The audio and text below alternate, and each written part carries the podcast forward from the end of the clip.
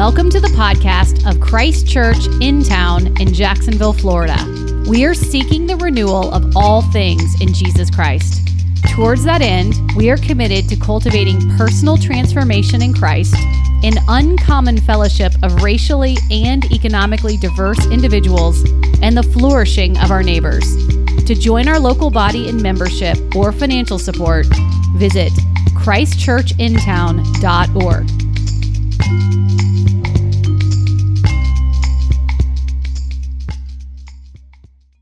this week we are um, continuing in our ser- sermon series, "The Church's One Foundation." Um, we are still in chapter three, and if you would, I ask that you will please stand for the reading of God's word. Chapter 3, 1 Timothy chapter 3, we'll start our reading at verse 14. I hope to come to you soon but I'm writing these things to you so that if I delay, you may know how you ought to behave in the household of God, which is the church of the living God, a pillow and buttress of truth. Great indeed, we confess. Great indeed, we confess, is the mystery of godliness. He was manifested in the flesh vindicated by the Spirit, seen by angels, proclaimed among nations, believed on in the world, taken up in glory. This is the word of God. It is absolutely true and given to us in love. You may be seated. Join me for a word of prayer. Father, I pray that you would open our hearts and minds to receive from you. Father, I personally thank you for using me as a vessel to speak life and hope to your people. I pray now, God, that you would uh, calm all my fear, allow me to speak with clarity of thought and mind. This we pray in Jesus' name. Amen. So last week we found Paul um, gave qualifications for the deacon. So Paul has now given the qualifications for the two ordained offices of the church, the elder and the deacon.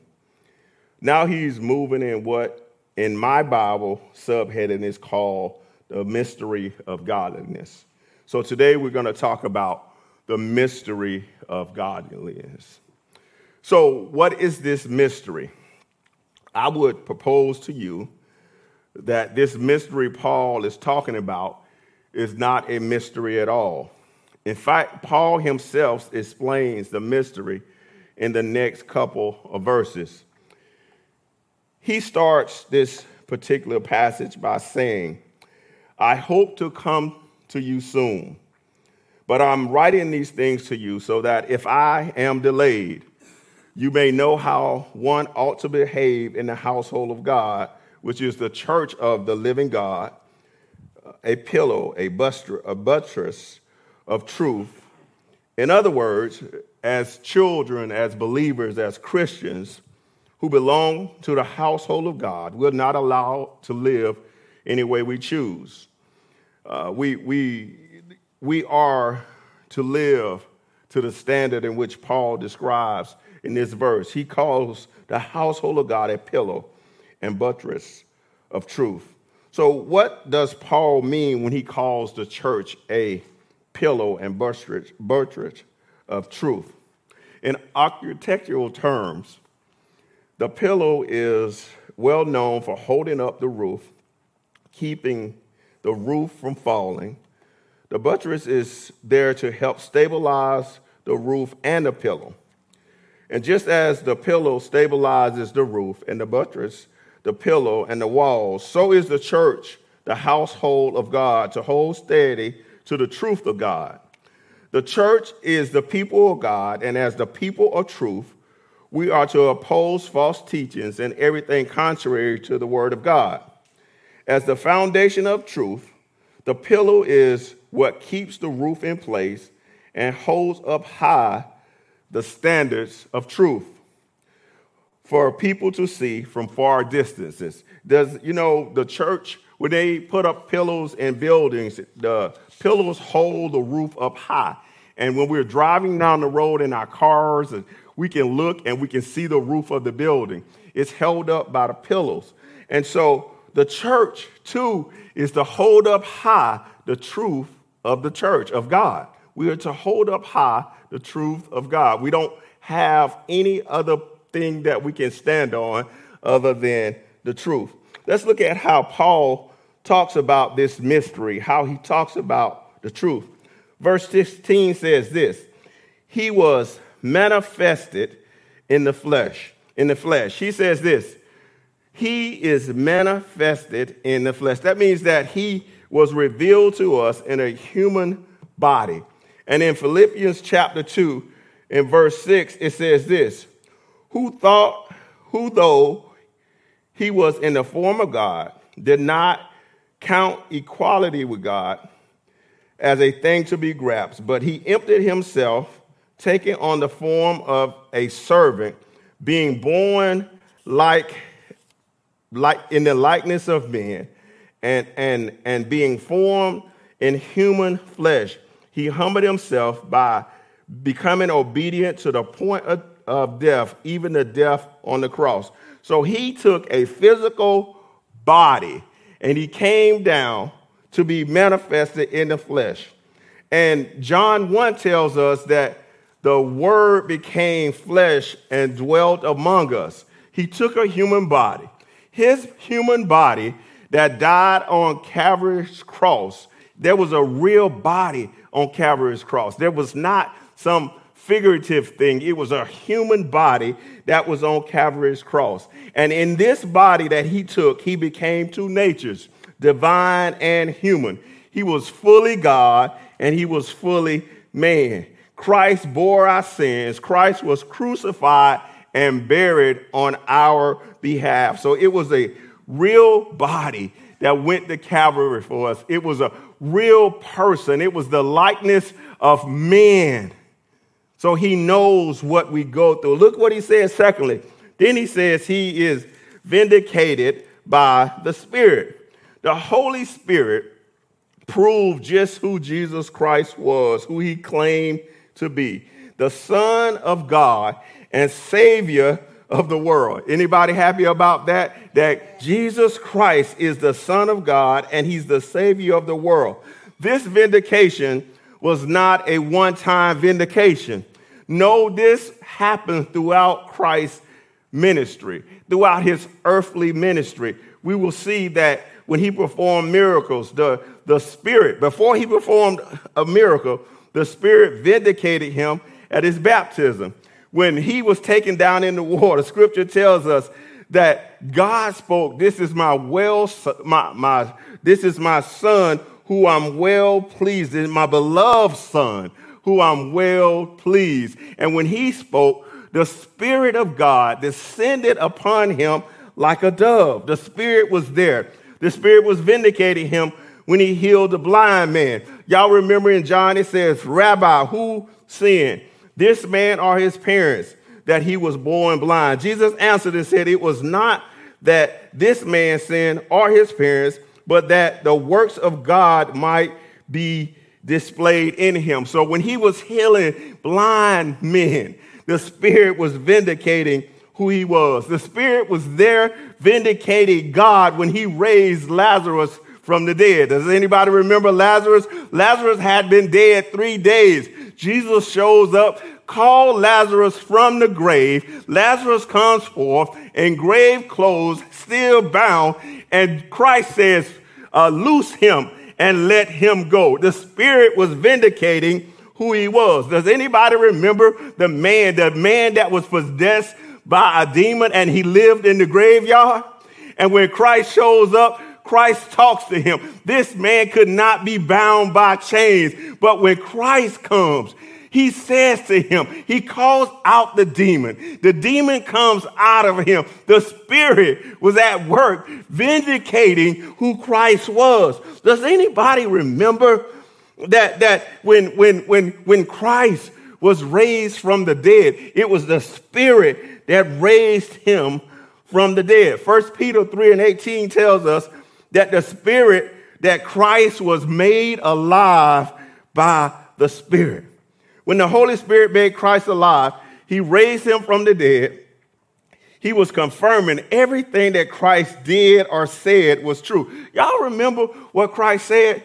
Destroy this temple, and in three days I will rebuild it. Y'all know the people around him thought he was literally talking about a building. They literally thought he was talking about a temple, but he was saying, Destroy this temple, and in three days I will raise it up. And so, what I need us to see is that when Christ was when the Spirit was made, when the Spirit made Christ alive, it was vindicating who Christ said he was. Isn't that good news, y'all? That the Spirit was vindicating who he said he was. Look at the next thing that it says. It says this that he was seen by angels. The angels saw his life, his work, and his resurrection. Y'all know that the angels was there when he was born. The angels was there when he was born. The angels ministered to Christ after his temptations. Y'all remember that, right? Scripture says that the angels was there to minister to him. They ministered to him when he was in the Garden of Gethsemane. Y'all remember his prayer? He said, Father, if it be thy will, let this cup pass from me. Nevertheless, thy will be done. He, he, they, they said that he, his, his sweat was like drops of blood. So the angels came and ministered to him. The angels was there when he ascended back to the Father. Y'all, this is good news. This is, this is the mystery that Paul is talking about, the mystery of godliness, that, that he was, he was manifested in the flesh, that he was uh, vindicated by uh, the Spirit, and he was seen by angels. Then it goes on and says that proclaimed, he was proclaimed among the nations. So look at this. He was announced to the nations. Y'all, that announce that announcement is still happening today. The gospel is being preached uh, not only in Jerusalem, not only in Judea, not only in Samaria, but it's being preached in the uttermost parts of the world. Before Jesus ascended to the Father, he gave the Great Commission, which is found in Matthew chapter 28. He says this All authority in heaven and on earth has been given to me. Go therefore and make disciples of all nations, baptizing them in the name of the Father, the Son, and the Holy Spirit, teaching them to observe all things I have commanded you. Behold, I am with you always, even until the end of the age. So, what's good about this Great Commission is that it's happening right now. The gospel is being proclaimed to this very day. And as a result, people all over the world from every tribe, tongue, and nations are hearing the gospel and believing. Brothers and sisters, we know that the world seems to be in turmoil. Our brother prayed about the violence that's in our cities. Not only is it in our cities, but just recently throughout our country, we have had several mass shootings. Many lives were lost. As a matter of fact, while we're here in peace, there's a war going on. And, be, and it's because that Christ is being announced, the gospel is being proclaimed that somewhere, somewhere in some village, a Muslim is being converted to Christianity. It is because uh, of the gospel that is being preached that somewhere on this day, some child is being brought to be baptized. It's because the gospel is being preached. That somewhere, somewhere in this world, some wayward child is coming back home because the gospel is being preached. There's, there's somewhere, somewhere, because the gospel is being preached. Marriages are being reconciled somewhere because the gospel is being preached. Broken hearts are being mended somewhere because the gospel is being preached. Blinded eyes are being opened because the gospel is being preached. Chains of oppression are falling off folk because the gospel is being preached. Somebody's being delivered from an addiction because the gospel is being preached. It's the mystery of godliness. This mystery, brothers and sisters, once we understand it, that the mystery is that Jesus came in human form and that he died on Calvary's cross and that he was raised in three days and he's now ascended to the Father, making intercession for you and I. Once we understand that, y'all, it demands a response from us. It demands that since now that we know about this mystery that Paul is talking about, it demands, brothers and sisters, it demands a response from us. It demands that we glorify God with our hands through service. It demands that we glorify God with our lips when we come in and we sing. The Bible says, let the redeemed of the Lord say so. And if you know about his goodness, if you are, are experiencing his grace, then you ought to say so. You ought to use your mouth to tell folk about Jesus. We ought to tell it everywhere we go. We ought to shout it from the mountaintop that Jesus lived. I am redeemed. I've been bought with a price. Are y'all with me today?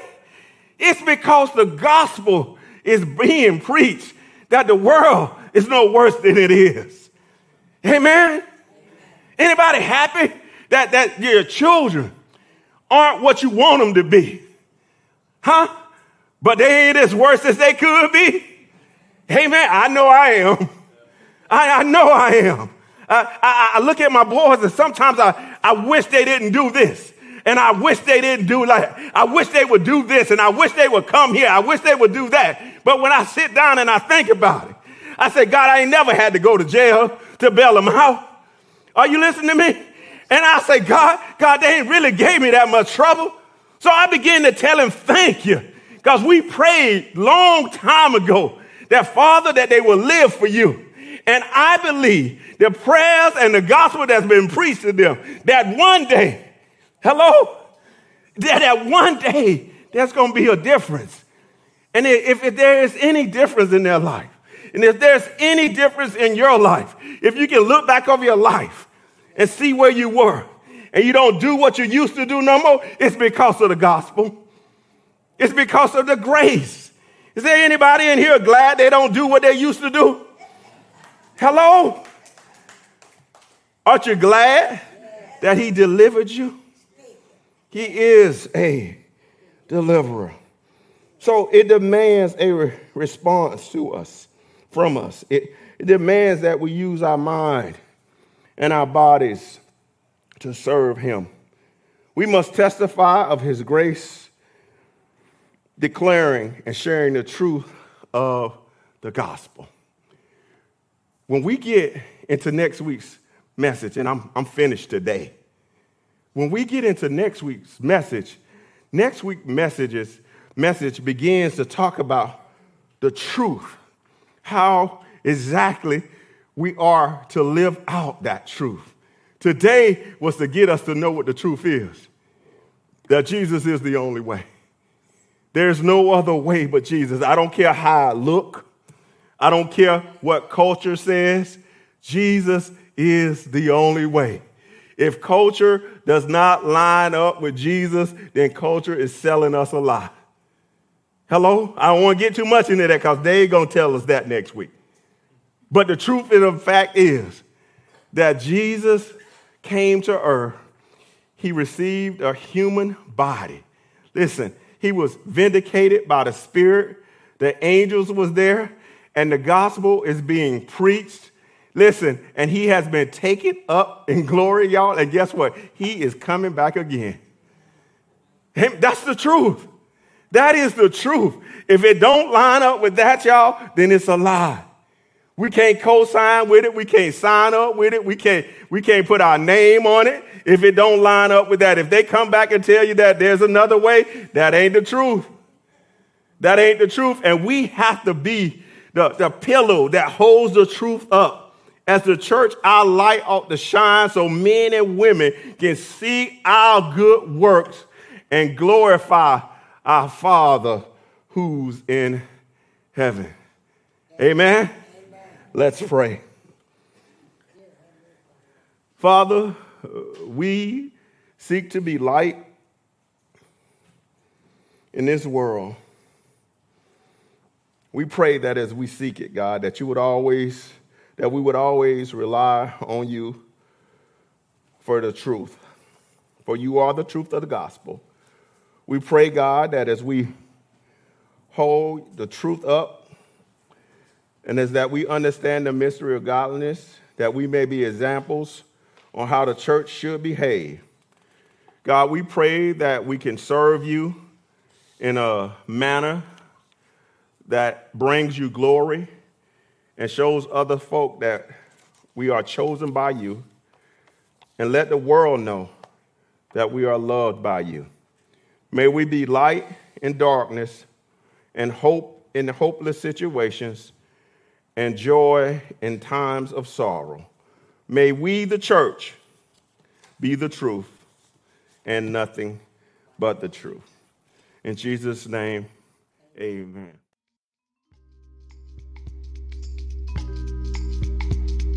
Thank you for listening to our podcast.